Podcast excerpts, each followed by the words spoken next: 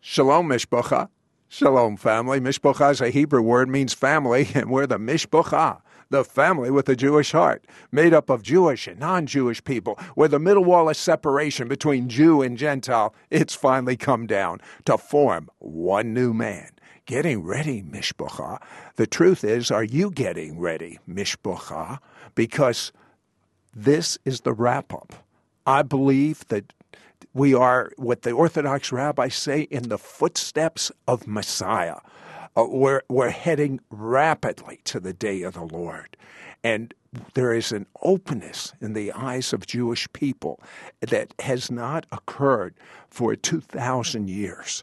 And that's why the Jewish person that has crossed your path is not an accident. God wants you to demonstrate the kingdom and then love them to the Messiah. My guest, Judith MacNutt, uh, many of you have heard of uh, her and her husband, Judith and Francis MacNutt, uh, but she has just come out with a brand new book uh, that and an aspect of her that I had never heard about, and I'm so intrigued. Uh, she lived in Israel. She actually worked in the Garden Tomb in Jerusalem, and she had encounters with the angelic that now she teaches on and as she teaches, it opens up the spiritual understanding of those that listen, and they can, for the first time in their life, begin to see angels, uh, know what to look for as far as seeing angels, and cooperate with the angelic so that God's kingdom can rule on earth. Uh, and um, uh, Judith, I'm going to take you back to uh, about eight years of age. You became a believer, and your mother was quite a woman of God. Everyone in the neighborhood knew that if they got sick, they could go see your mother. Tell me about the neighbor who had cancer. Oh, yes. We had, uh, he was actually the doctor's son, and he had cancer. And it was the uh, same same kind of cancer that the young Kennedy boy had that had to have his leg amputated, Ted Kennedy's son. Mm-hmm. And he had uh, medical verification. The tumor was on the bone. They were going to fly him to Mayo Clinic that week, amputate the leg, and my mother prayed with him. And by the time they got to Mayo Clinic, the tumor was completely gone. The cancer was healed, and he's much older now and very happy and has both legs. So it was a it was quite a miracle, really. You know, I don't understand this, but many people that I interview that have uh, very significant ministries, it's as if the devil had a little bit of insight that they were going to do something special for God and tries to snuff their life out at a young age. For instance, uh, when you were eight, also, uh, a drunk ran you over in their car uh, and uh, they, in fact, and you were in such bad shape, they were afraid that you wouldn't even survive if, if you took the ride to the hospital. Tell me about that. Yeah, I was a little girl, and and uh, you remember the the proms? I think they still have them in high schools. My mother let me go out to the high school on my bicycle to see the prom, and uh-huh. unfortunately, this young man had been drinking, and he literally hit hit me and then ran over me and uh, they carried me back to my home. The town I lived in was 80 miles from Lexington, where the closest hospital was. And the next door neighbor, who was a doctor, said, Don't even bother, she won't make it. And so my mother had them put me in bed, and she sat beside my bed for three days and prayed. And uh, at the end of three days, I woke up and I was totally healed. What, you know, I wasn't a believer until I was 30.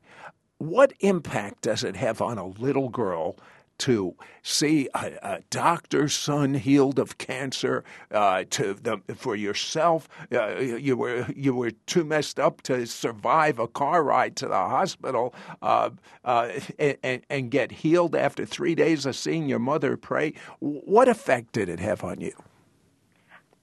That's a great question. I knew beyond a shadow of a doubt that there was a God in heaven and that He loved all of us very much. I felt so secure in the love of God when I was a child. and in and in and in the reality of God. I knew God was there. It wasn't like I questioned that at all, and I knew He loved us. And I mean, you've been healed of uh, at, at, least one other major thing. You had severe asthma to the point where your folks would go to Florida every winter just because your condition was so bad. Uh, how'd you get healed of the severe asthma? Well, again, uh, yeah, we we moved to Florida every year from Kentucky because I couldn't get through the winters in Kentucky. I mean, they actually bought a house and moved us, you know, in the winter, and we'd come back in the spring. And this one year, I had a very serious asthma attack, and there was nothing they could do to reverse it. And my mother went and got another man that she knew had a healing gift and brought him. I remember just vaguely seeing him come into the living room with my mother, and they laid hands on me and I was instantly healed, completely healed, not just that episode. Uh, I, I, would think if that, if the experiences you had, I had had as, as a young person, I would believe that everyone I prayed for would get healed. uh, I would, I would have such childlike faith. I imagine you had that. Oh yeah, I mean that's why I'm in the healing ministry today. Oh, okay. Let, us let, speed forward to uh, fast forward to 1971. Uh, you lived in Jerusalem. Uh, why did you go to um, Jerusalem? God, I was working as a psychologist up in Boston, several different hospitals, and I took a weekend retreat on Cape Cod to hear God's guidance. And He told me to move to Jerusalem uh, to become a witness for peace and reconciliation there. Okay, so so you're in Jerusalem. Uh, you go to one of my f- favorite places in Jerusalem, the oh. Garden Tomb, uh, and a woman walks up to you. Was this a total stranger? Actually, it was several people. It was not just one woman. It was a tour group. Okay, and what happened? Well, they asked me if I knew Jesus, and I told them I knew all about him, and uh, yes. But they said, "Do you want to know him better?" And I said, "Always." And they asked if they could pray for me, and they laid hands on me. And when they started praying, Sid, they were all praying in different languages, and I thought they were from different countries uh, because I didn't know what that was. They were praying in tongues. I didn't understand that at the time. And when they prayed for me, I it's the only time in my life I've had this experience. I was lifted into heaven, and I heard God's voice, and uh, uh, what did he say? Well, he, he called my name. Uh, none of those women knew my name. Uh, and he, he said, Judith. And then he said, I love you. I have always loved you. You are mine. And at that moment, I felt this. It was the only way I know how to describe it is like liquid gold or love or something poured out on my head, and it went all over my body. And uh, I saw these. I saw the brightest lights. Uh, you do. There's nothing equal to them in this world. And I was there for a long time. And when I opened my eyes, all the people were gone, and I was standing alone. I don't know how long I was there.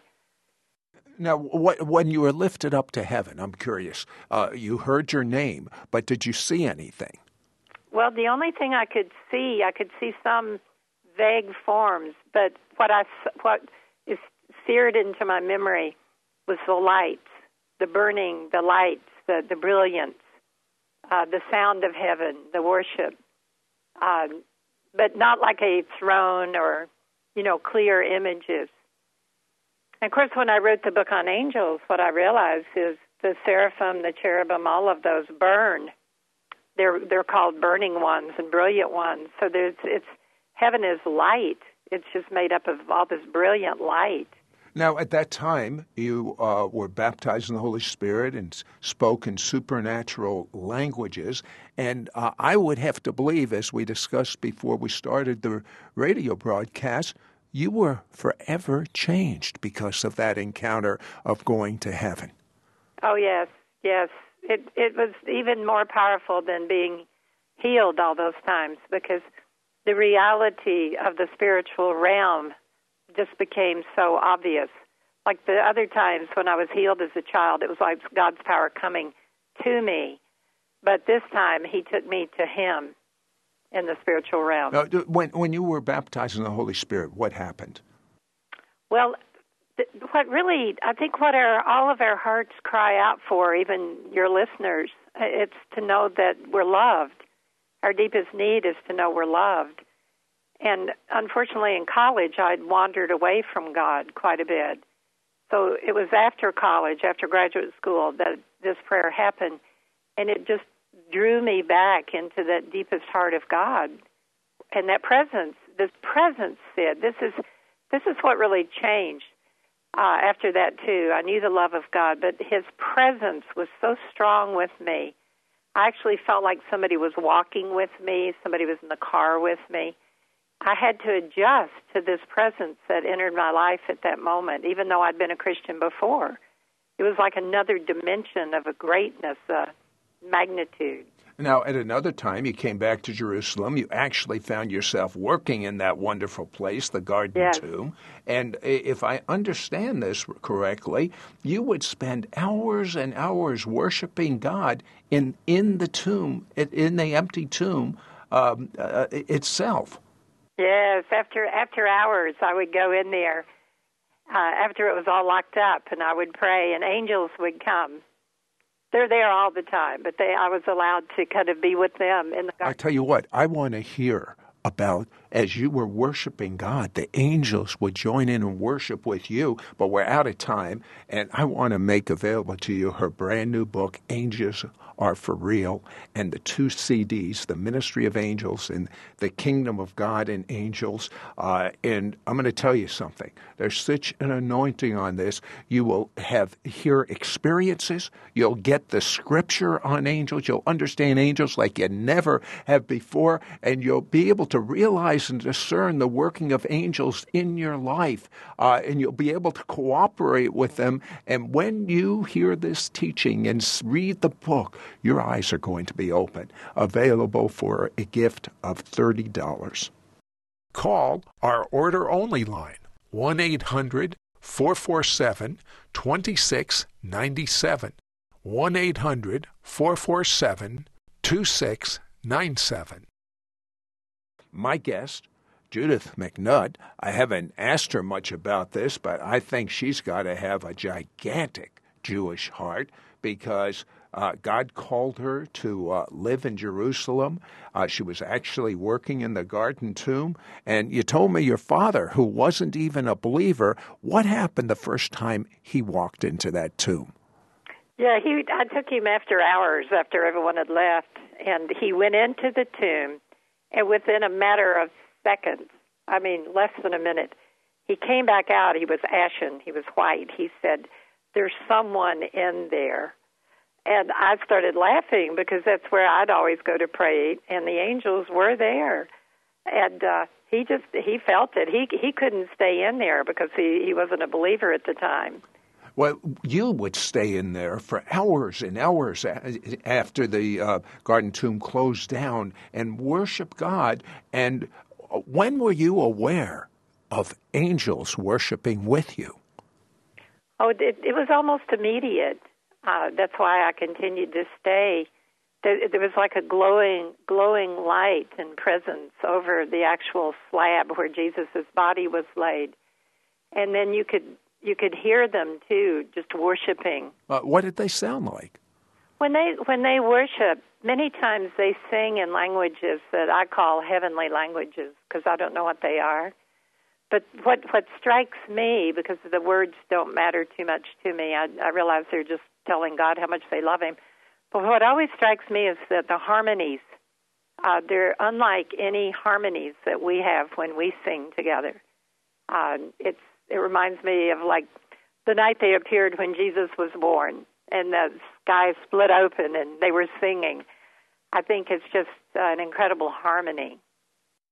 You know, I've heard stories of people where their eyes have been opened, and when, say, Christians are dancing in a circle, they could see angels, a band of angels all around them, dancing exactly the way the believers were dancing. And you're saying when you were worshiping God, it almost uh, caused the angels to worship God at the same time. Uh, I think they're waiting for believers to dance before the Lord and to sing before the Lord. But it's um, uh, why do they join in? Uh, do you have any insight into that? Well, I see. I think they're drawn into our love for God. I think they're really joyful that that we are expressing our love through dancing or singing or just on our knees. And I think they're drawn into that because their whole nature is so joyful, and they love they love to worship. I mean, they were created to worship. That was one of their main functions. So when we worship, they love to join us. Now, uh, describe to me uh, what is an angel? What is the biblical definition, from your understanding of scriptures, of an angel? Well, it tells us in Hebrews, uh, you know, if, if someone wants to read that, it tells us in Hebrews that angels are ministering spirits sent to serve those that will inherit salvation. And so there's, they're the angels that come to serve us when God commands them to come and help us.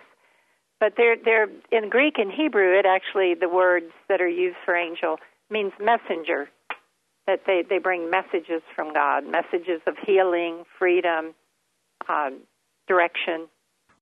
Now, I remember uh, many years ago, I, I was by myself and I was taking a plane from New York to um, uh, someplace in Russia. It might, it might have been Moscow or uh, one of the other cities there. And I just, uh, this was a long time ago, and they had the payphones.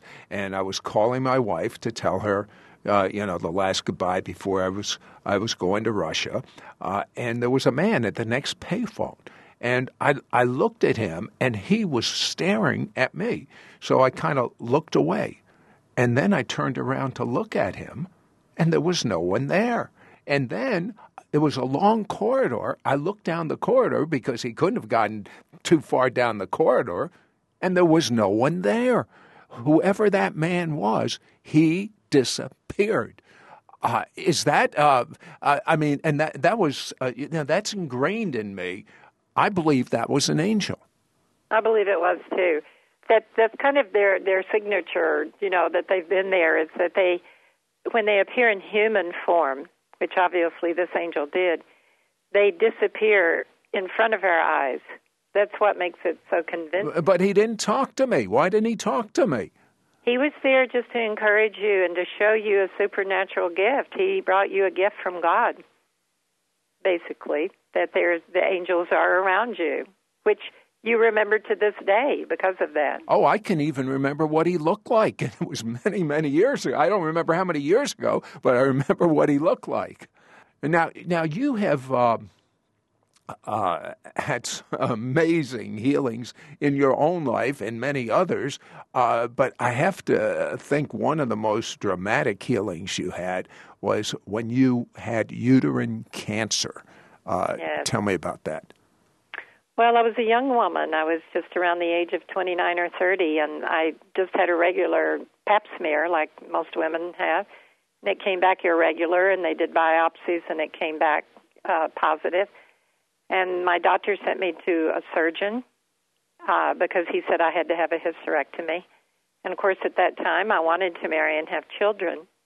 Um, and so I went to a Christian surgeon in Tampa, Florida and I took all my X-rays, all my tests, everything, and I said, you know, he examined me, and after he examined me, he said, "You've been healed."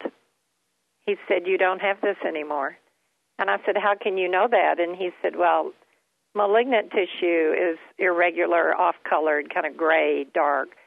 He said, "All the uterine tissue is like bright pink, like a baby." He said, "You've had a creative miracle."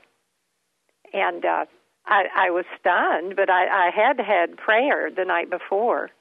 As a matter of fact, one of the people praying for me was my husband, who was not my husband at that time. And uh, Chris, we when they prayed for you, did you feel anything?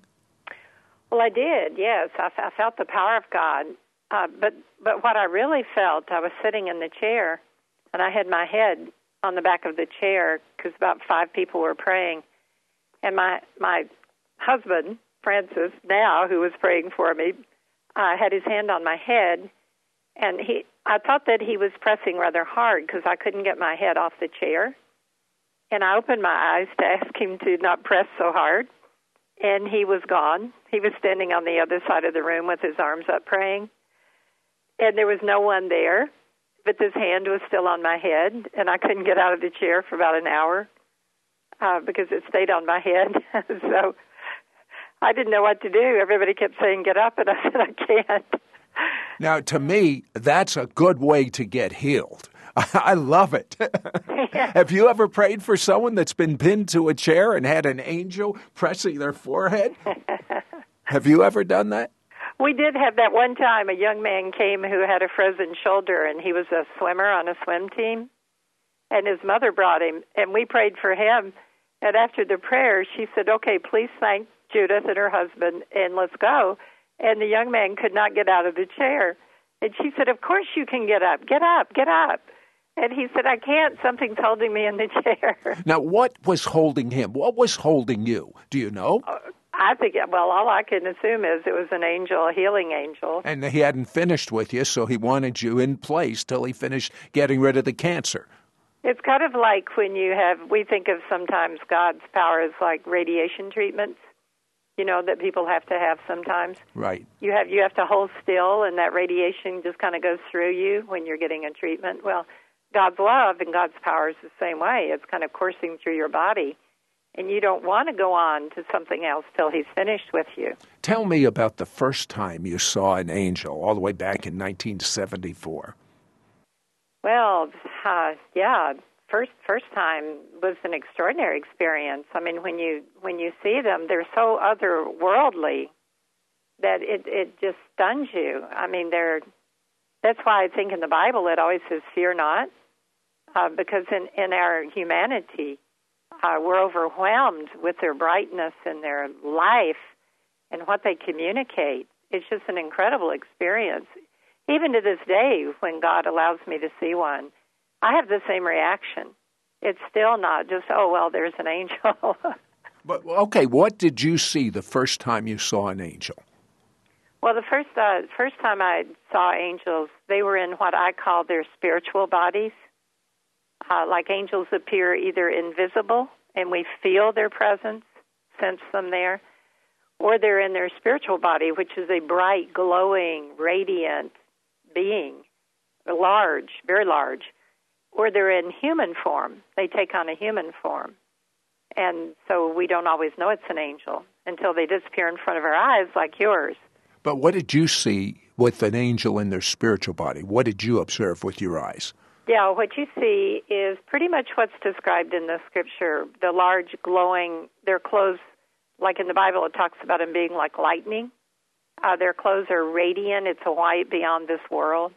They don't have they they they have eyes, they have a face. I'll tell you what, we'll pick up right here on tomorrow's broadcast.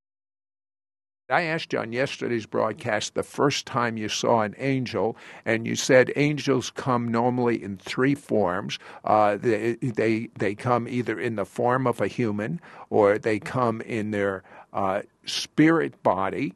Uh, and uh, what is the third way they come? They're invisible but we can sense their presence. We we feel this overwhelming love and joy and presence of heaven, the kingdom. Now, explain to me why every once in a while I'll feel something touch my head. Is that an angel? And why is that happening? That's a, that's a great experience. I have some of those stories in the book where people are are hurting and they're they're you know crying out to God for something and they'll feel a hand on their shoulder open their eyes and there's no one there, or on their head. One man who was in the hospital crying out to God felt arms go around him and held him all night, but there was no one there. You know, so that's what I call their invisible bodies. They they show up and they can actually touch us uh, or hold us. It, it, it's just an incredible experience because we can't see them with our eyes. Well, let's go back to your first encounter. That was back in 79. Your eyes were opened and you saw angels for the first time. Describe to me what you saw. Well, you know, I think to say about angels is it's, they're very much like people, and there's there's no two that are alike. I think people kind of uh, have a little stamp of what an angel should look like. And they're all very different because God, in His creative powers, makes them all very different. But that in their spiritual bodies, they they can be anywhere from eight to ten feet tall, and they're these radiant. It's like lightning coming out of them. It's this brilliant light, and their eyes are incredible. Their eyes are what I notice, and their smile. They have this incredible joy and love that comes out of them. Sometimes their eyes are like fire, which is so exciting. it's just like coals. Other times they're this brilliant blue, like the heavens. Uh, they have different color hair. Uh, many people think of angels with blonde hair, but it's really very unique and different to each angel. They have different colored garments. Uh, some have blue, very shimmering like the ocean. Uh, those are usually healing angels, the the ones in blue. Uh, so they're all very. Have you ever actually seen a healing angel and then seen the results of them being in the room? Oh yes. T- tell me one story. Well, uh, one conference we were at one time said I had this vision turned in by five people, and I saw it myself, and I kept those. But the whole back of the room disappeared. It was a large sanctuary, and a staircase, a golden staircase, appeared, and Jesus came into the room down the staircase with just multitudes of angels behind him. And Jesus went over to the sick people that had come forward for prayer, and he placed his hands on them. And after a while, he would go to another one and an angel or two angels would come to the sick person and stay with them until they were totally healed. And we had that, that vision turned in all over the world. People have turned that vision in to me. Tell me what the purposes of angels are. Well, they have so many purposes, as I listed in the book. You know, they execute judgment, they, they bring the law, they help us interpret the law. They come with Jesus at the end of time one of my favorite ones uh, that they did when Jesus was born is they protected his life from the time he was conceived uh, all the way to the resurrection. So he had this wonderful companionship with them. Uh, they they guard us, they protect us, they bring us messages, they fight spiritual battles against the demonic realm for us. That's one of their primary roles, especially Michael, who's in charge of spiritual warfare. Have you ever seen some of these famous angels like Michael or Gabriel? I saw, yes, I've seen all of those. Yes. What's Michael look like? Michael, it's interesting. I've had a lot of uh, people send me. See, he, he's he's the angel for Israel. That's why I'm intrigued he with, is. with Michael. Yeah, he is. He's the champion of Israel and fights on behalf of Israel. And yeah, he's he's always uh, like a warrior. He's he's dressed like a warrior. There's one woman who sent uh, in my book a detailed account of his clothing, and I intentionally left that in the book because that's exactly what he looks like with his sword. He's got a two-edged sword that's massive, and he's broad and he's he's mighty and has on like this this soldier's uniform. I mean, like you know, from the Romans or something. It's an incredible, fierce-looking warrior. Can every believer see into the spirit world when God opens their eyes and see angels, or is it just special believers like you? No, no, I believe anyone can when God opens their eyes. And I've had lots of reports after people this book has only been out for about you know a few weeks, and people that have read it have already said their eyes have been opened into the spiritual realm. I'm getting letters already. What stops us?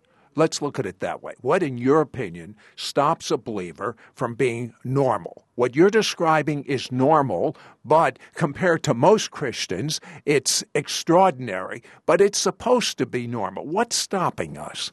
Well, I think we've lost. Uh, that's why I love your program. Uh, I think we've lost our belief in the supernatural realm. Sometime around the Middle Ages, you know, all that started going out the door, and we've ended up with a religion without a lot of power and without a supernatural awareness. Uh, you know, I'm a very logical uh, type of person. Uh, I, I, mean that that's the way my you know I'm I'm I'm, I'm built. And yes. that's one of my greatest assets. but it also happens to be one of my greatest liabilities because logic goes out the window if you don't have all the facts. And when you're dealing with the invisible realm, the only way you can get the facts is the Bible. I know that's yeah. You got to. But but it's almost like a war of this great gift God's given me of being pragmatic and logical, and then opening myself up to something that transcends logic because I don't have all the facts. I know. it's a blessing and a curse, is what you're saying, I think. Yeah, sometimes I wish I wasn't so logical. well, my husband, who has, you know, eight years seminary and all the different theological degrees, has never seen an angel. Um, but he has more faith than anyone I've ever met, including myself, in healing and the supernatural. But God has never opened his eyes to that, and I think part of it is is because you just described yourself that way. But although I describe myself that way, I feel angels all the time around me. I can literally, I mean, uh, tell me some ways that we might be able to know there's an angel who we can't see with our eyes. Well, some people some people write off what they're seeing and what they're hearing and what they're feeling. They'll say, "Oh well, you know, like uh, my assistant wanted to see angels. She really wanted to see them to know that we were protected." And God opened her eyes. She prayed for a few months. Lord, if it's your will, let me see an angel. And I was speaking one time, and she was looking at me, and three angels stepped out. She said it was almost like coming out from behind a curtain. And they were surrounding me and they were protecting me. And it just made her release all her fear about traveling and all the things we're involved in. So some people will see flecks of light. Some people will see like uh, um, golden. I, I have a friend that's an evangelist, and he says to me that every once in a while God opens his eyes and he'll see a light over an individual, and he knows he's supposed to pray for that person. That's that's a wonderful thing. You know, if you look in in art, religious art, they always have that light around people. Right. You know, it's like a halo, but mm-hmm. a light. That's basically what you see when you're seeing that over a person. It's like a light comes on them. I know a lot of healing evangelists or just people that used to see that and they knew to pay attention to that person. Uh, tell me about uh, a term I hear a lot guardian angel. Tell me about a guardian angel. Uh, what is it? Well, the, the tradition has been in the church uh, since about the year 500 that guardian angels are assigned to us when we're born. Uh, Psalm 91 talks about angels guarding us. Jesus himself said, "Be very careful how you treat little ones, because their their angel their angel is always beholding my Father's face." You know, so Jesus indicated that we have angels that are assigned to us. I, I personally believe that every single believer has a guardian angel. Uh, I do believe that, but I believe that people at times in their lives have special angels sent on assignment to help them. T- tell me about the time you were going to meet a friend at the florist shop uh, and uh, the angel uh, uh saved that person's life. In Jerusalem, uh, we we were meeting. I was with a friend, and my friend Lynn uh, was with another friend, and we were going to meet at a florist in Jerusalem at say five o'clock. And the whole time I was walking there, I kept hearing a, a voice say, "Stop! Don't go there! Stop!" And I kept ignoring it. And finally, on the third time, I told my friend, I said, "I keep hearing this voice that we're supposed to stop." He said, "Please, let's pay attention to it." He had more sense than I did. He said, Let's pray. So we stopped and we joined hands and we prayed for several minutes, you know, five or ten minutes. Just, Lord, give us direction. What should we do? And within no time, there was a bomb. There was an explosion, a terrorist bomb that went off at this florist. And it killed everyone that was around it. It was just a horrible, tragic uh, time. And uh, God really saved my life. And of course, I was. Whoops, we're out of time. I'm so interested in what you're saying, but all these stories are so, uh, they're going to build your faith when you read these stories that uh, Judith MacNutt has had in her brand new book, Angels Are for Real. It's biblically sound, biblical answers to questions you've been pondering about the uh, angelic realm. And so many people, when they read the book, begin to realize there are angels in their life and begin to see them for the first time. We're making the book book and two special CDs, one called The Ministry of Angels and the other a revolutionary king uh, type of teaching that is really old, but we just don't talk about it, The Kingdom of God from a Hebraic viewpoint. Uh, and really, she feels this is the key to anyone's transformation. The two CDs and the book available for a gift of $30. Call our order only line 1 800 447 2697. 1 800 447 2697. Many people hear a voice or feel something or uh, uh, have communication. How do you know whether it's uh, Jesus, whether it's God, whether it's the Holy Spirit, whether it's an angel, or whether it's a demon? How do you know? You know, I get asked that question quite a bit, Sid, because uh, people say, "How can I tell the difference in God and Jesus and all that?" And uh, Jesus said, "My sheep will know my voice and follow me." So when Jesus speaks to me, there's there's a knowing in that voice that I've come to know, the voice of the beloved. I call his voice. But when an angel speaks to me, it's more like they're standing right beside me. Uh, they're they're they're located next to me not within me. Maybe that will help people more because uh, the Holy Spirit and Jesus and God the Father, our Abba, is right within us speaking. The angels aren't, they're around us. Now, tell me, because I feel like the Holy Spirit wants you to do this at this moment. I'm not sure why, uh, but uh, you were in one state, and a good friend of yours was in the hospital that suffered a massive heart attack. So you and your husband Francis prayed for her. What happened? Well, it was actually a man, yes, that was in our prayer group. And we got the word to pray, and we did. We were really interceding for his healing.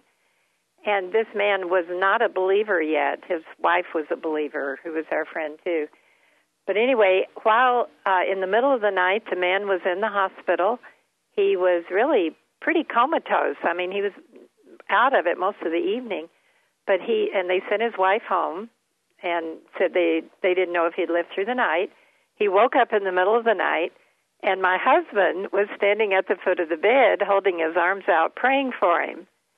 And the man tried to say hello to him, and my husband just told him to relax. And every time he opened his eyes that night, he would see my husband at the foot of the bed and the next morning, he was totally, completely healed. His heart showed no signs of a heart attack, and it was all on the test before. No, now, how His, uh, your husband was, but, but your, how'd your husband get there from another state? Well, that's it. My husband and I were in California, and this man was in Florida. And so our secretary called and said that the man had been healed, and said, "Did you fly back to Florida last night?" And he said, "No, I've been asleep all night." So what what we really gathered from that experience, because we've had it happen several times to other people, was that this was an angel that took on a form that was familiar to the man that was sick. So he actually took on the form of my husband and uh, was healed by so, the uh, angel. Speaking of taking on forms, there was a controversy uh, uh, a few years back about whether angels could take on the form of a female. Uh, what do you think about that? Because there's nowhere nowhere in the Bible that I'm aware of that talks about a female angel. Yeah, no, I think they can take on any form they want to. I think uh, I was praying with a man one time, and he saw three female angels standing over him praying. And his wife said that makes sense. He's always liked women and felt more comfortable with them. so I think they can take on any form. They're really uh, basic. I, have actually never had any problem with it, but people yeah. say they don't see a case in the Bible. But there's lots of things we don't see in the Bible because the Bible Well- doesn't have everything. That's true. I mean, there's a continued revelation going on here, but angels can take on any form they want to, and they frequently. I've I have stories where angels take on the appearance of children.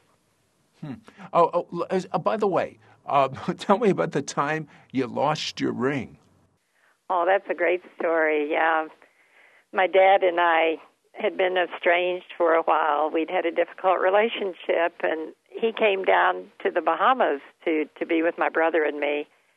And it was my 30th birthday, and my dad, who had never given me a gift really in my life, uh, took me shopping that day and bought a beautiful ring for me, which just meant the world to me. And uh, I had it for a few years. And one night I was out with friends, and when I got back to my condo, the ring was gone. It had just simply slipped off my finger. And I was devastated, but I prayed and I prayed and I prayed, and I got my Bible and I sat in my prayer chair and I prayed. Then finally, around three in the morning, I went to bed, put my Bible back in the chair, got up the next morning, uh, got ready for work, was headed to work, and the Lord said, Go back. And I went back, and uh, the room, which was very dark, uh, was suddenly glowing. And I saw this, this twinkle of light, and there on top of my Bible uh, was my ring. And I had asked the Lord right before I went to sleep, if you don't mind, you could send an angel to bring it back to me. And I still don't know why I prayed that prayer. I wouldn't even think of praying that to ask a mighty angel of God to go do something that mundane. but he did. And uh, after I got the ring back, uh, I felt God said to me, Now it is twice given by fathers, your earthly father and your heavenly father. It was just a very precious gift. Um, you have stories in your book about supernatural protection in war situations, angelic Yes. protection. Tell me one. Well, it was a wonderful story that was sent in uh, by a man that was in Vietnam during the war. And he drove his lieutenant uh, one day to go to a meeting, and he parked uh, the Jeep alongside the road at this camp. And the, the lieutenant went on into the meeting.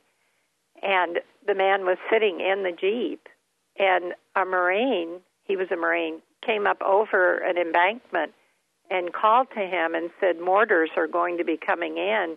Move your Jeep. They're going to land right there. And he kind of waved to him, and he got in the Jeep, moved the Jeep, and then he got behind a barrier. And within seconds, uh, mortars came in and blew up the whole area where his Jeep had been parked. And when he went to find that Marine, there was no one there that fit that description at all. And he knew, he knew he didn't know then it was an angel, but years later, when he became a Christian, uh, he realized that God had sent an angel to protect him. Now, you have seen, because you've talked about it, uh, angels. You have heard angels singing as you worship God. Have you ever heard instruments uh, uh, along with the singing? I have, and other people have too. That spend a lot of time in worship. These are people who are are dedicated to worship, and they're people. I'm a musician myself, but these are people who are dedicated musicians. You know, it's their career, and they say that the instruments, and this is what I experienced, that that are being played are not of this world. That they don't sound like any instruments that we have. So they have their own instruments. And tell me about the person uh, that had severe, is it TMJ? Oh, TMJ, yes, was a young mom, and she had terrible TMJ. And I can tell you, I had that once in my life. It's it's horribly painful. And she and her husband had a little baby, and they were they were poor. They it was like seventy percent of his salary went to pay the mortgage, so she couldn't go to a doctor uh, to to have it examined or have it fixed. And she that night just really cried out to God. She said, "Please, please take the pain away because it was just crippling her." And she felt she was in bed with her husband, and she felt this hand go all the way across her face. And at first, she thought it might be her husband, but she said his hand wasn't that big. It was a very large hand and it was hot. She said it just had this warmth and heat coming out of it. And it stayed there for a while. And when the hand moved, of course, it wasn't her husband. When the hand moved, her her jaw was totally healed and the pain was all gone, and it never came back. Yeah, that was a great story. What is the reason that someone should read your book? What I mean, uh, what is your goal to have accomplished in someone's life? Well, I believe angels are a stepping stone to the larger reality of the kingdom of God, and I, I believe that all of us, you know, as a psychologist, uh, I see people struggling with loneliness and and skepticism and pain and depression. And this book really answers a lot of those questions, and it lets people know that they're not alone, that God loves them so much that He sent these mighty, mighty angels to be with them and to help them.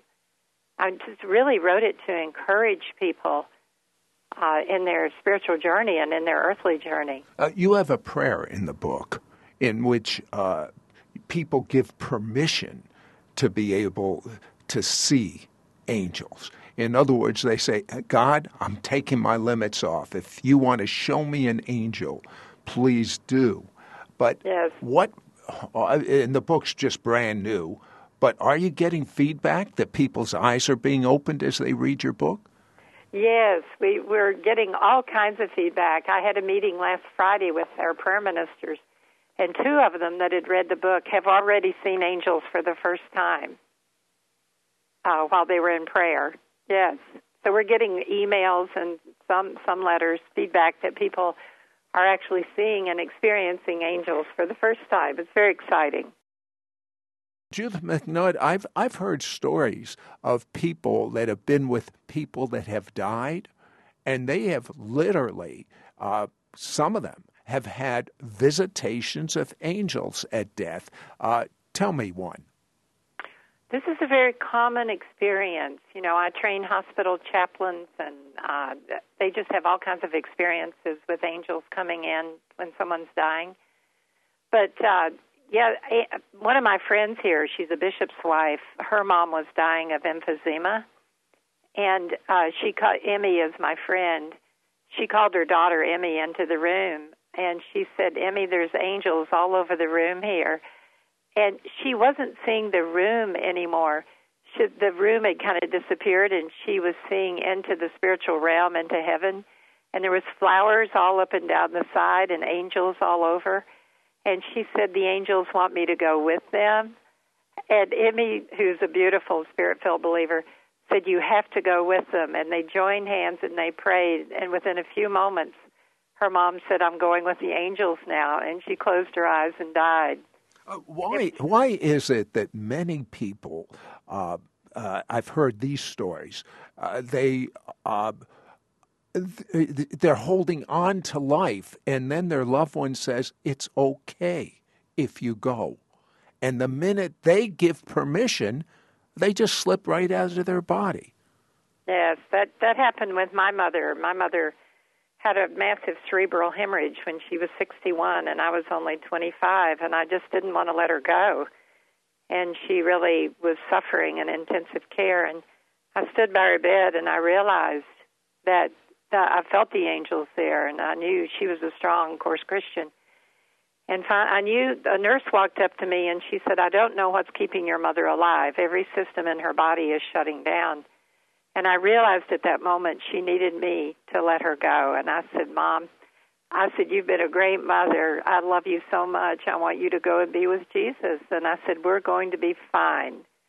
And at that moment, because she was hooked up to machines, at that moment she flatlined. She just left.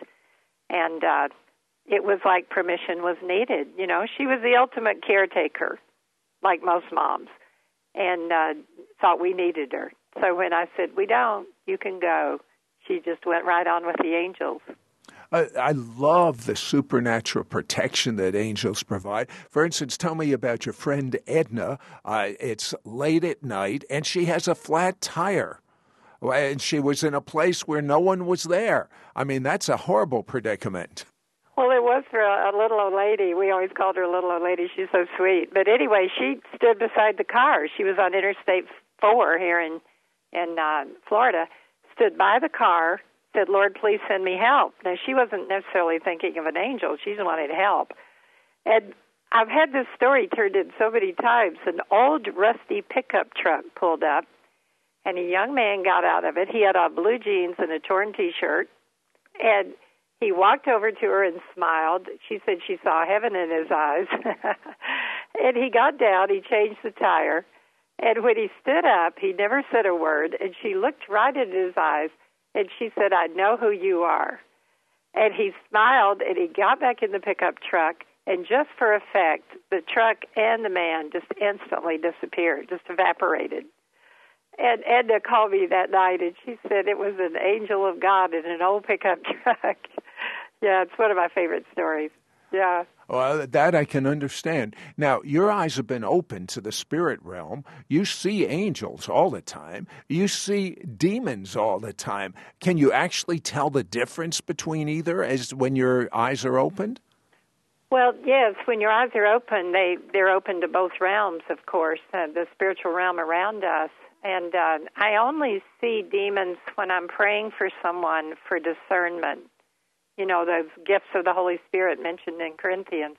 Uh, what are what are some? Uh, so, what do the demons look like? Well, they're they're very grotesque looking. They're very dark. There's no light in them. I think is the most important thing to say. They, you know, angels are brilliant light. Holy angels are but demons are dark. There's absolutely they're like more like shadows. There's no light in them. And, and what does some demons cause, based on your experience of praying for people? Well, I think demons can cause everything from physical illness to emotional illness uh, to addictions, uh, depression, uh, uh, there's a new phenomena because of the internet. So many people are getting caught up into pornography. Do you think there's a demon associated with that? Uh, yes, I had a healing service night before last at a local church. Three young men in their, I'd say, mid 20s to mid 30s. All three of them were addicted to pornography. They came up in the healing line for prayer, and all three of them went through deliverance and inner healing. Yes. Very serious problem in today's world. And what do uh, uh, I've asked you about what uh, the dark side cause? What do angels cause? Why why do they come on the scene? Tell me some reasons. Well, I think angels. Uh, I think angels cause us to be good and cause us to be holy. I think they bring, you know, the essence of the kingdom of heaven. They bring goodness and a desire to be good and desire to be obedient. I mean, when they come, they bring this wonderful presence with them of heaven, I, and uh, we live in that when they're near us. And out of curiosity, when you see the demonic, are you afraid? No, not at all. No, I was in the beginning because I didn't understand the authority that believers have in the name of Jesus. T- tell me what happens in the invisible world when that you actually can see a demon and you command them to leave in the name of Jesus. What do you have you seen with your eyes? Well, basically, uh, they just disappear. I mean, they just evaporate. They they just go away. I mean, it's just like an instant disappearing because they don't have the authority to be there anymore. It's like when Jesus cast the demon out of people. You know, they just vanished. They go back into the spiritual realm. And uh, you said this yesterday. You started talking about, or the day before, when you the angels like to worship with you. Uh, why do they like to worship God so much? Well, I think angels are, are pure love. I think they're just created with just this uh, magnificent love within them, and they love God and they also love us. And when you're in love, you know, don't you remember when you were in love for the first time? You're just really happy and you're singing praises of the person. And it's like when you're just so in love with God, your Creator, it just comes out of you all the time. This this love. It's a love story. And tell me about that uh, Episcopal priest uh, that uh, you spoke about angels for about 10 minutes or so, uh, and he was very skeptical. And what happened to him? Richard. His name is Richard. He just went to heaven about two months ago. Dear friend, he and his wife. Well, he knows it all now, but go ahead. I'm counting on it. But he came up and he started arguing with me, you know, in a friendly way, that angels uh, just that that I shouldn't talk about angels, and you know, why am I doing that? And so anyway, he had us to dinner one night at his home, and we argued for a while, just good naturedly. And my husband got into it with the theological piece, and so anyway, I finally asked Richard. I said, Richard, the only way to deal with this is if God allows you to see an angel. I said, Would you allow me to pray that prayer with you? And he said, Well, I guess so. And we prayed the prayer. And just a few days later, he called me and told me the most wonderful story. He was asleep beside his wife in bed, and he was a very large man. He was like six foot six or six foot seven, large, handsome, strong looking man. But he felt someone in the bedroom. You know, when he woke up, he knew somebody was in there, and he opened his eyes, and this magnificent, large, radiant, glowing angel was standing right at the foot of the bed. And he started to sit up, and the angel just told him to stay in bed. And he held out his hands, the angel did, just like, Here I am. You wanted to see me, here I am. And at that moment, the angel just turned around and walked through the wall and left. and so Richard said from that time on, he really believed in angels. Well, I, I, I, have to tell you, I'm so excited about the results, even though the, the book is just literally off the press. It's brand new. But you're getting, because you have a supernatural prayer and a ministry that as you talk about the invisible realm, uh, it activates something in the person that is reading the book. They hear your experiences and stories, and that you're teaching from the Bible. Uh, you talk about what forms angels take, what assignments they have, why they're important in our lives. Uh, and when you teach, our eyes are literally opened, and people will realize and discern the working of angels. The book is called Angels Are For Real, and the two CDs uh, the first one is The Ministry of Angels, and the other is on the Kingdom of God. You call this the major key to transformation. Available for a gift of $30. There's the Shabbat broadcast. The Lord is blessing you. The Lord is keeping you. The Lord he loves you so much, He's smiling upon you right now. Uh, the Lord has just put His supernatural protection. It's all around you. He's the Lord has gifted you. The Lord has favored you. The Lord is giving you His shalom, His completeness in your spirit, in your soul, and in your body. And if you would just believe and put your hand wherever you're sick or hurting, and do that right now, in Jesus' name, you are healed.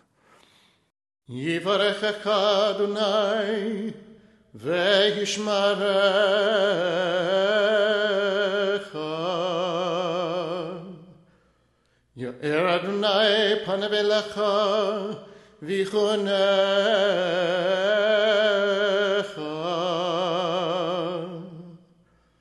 יישא אדוני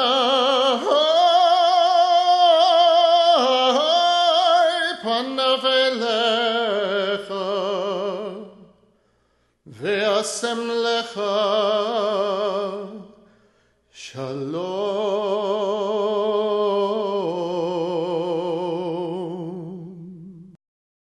To hear this week's interview or watch archives of our television show, It's Supernatural, visit our website at www.sidroth.org. That's www.sidroth.org.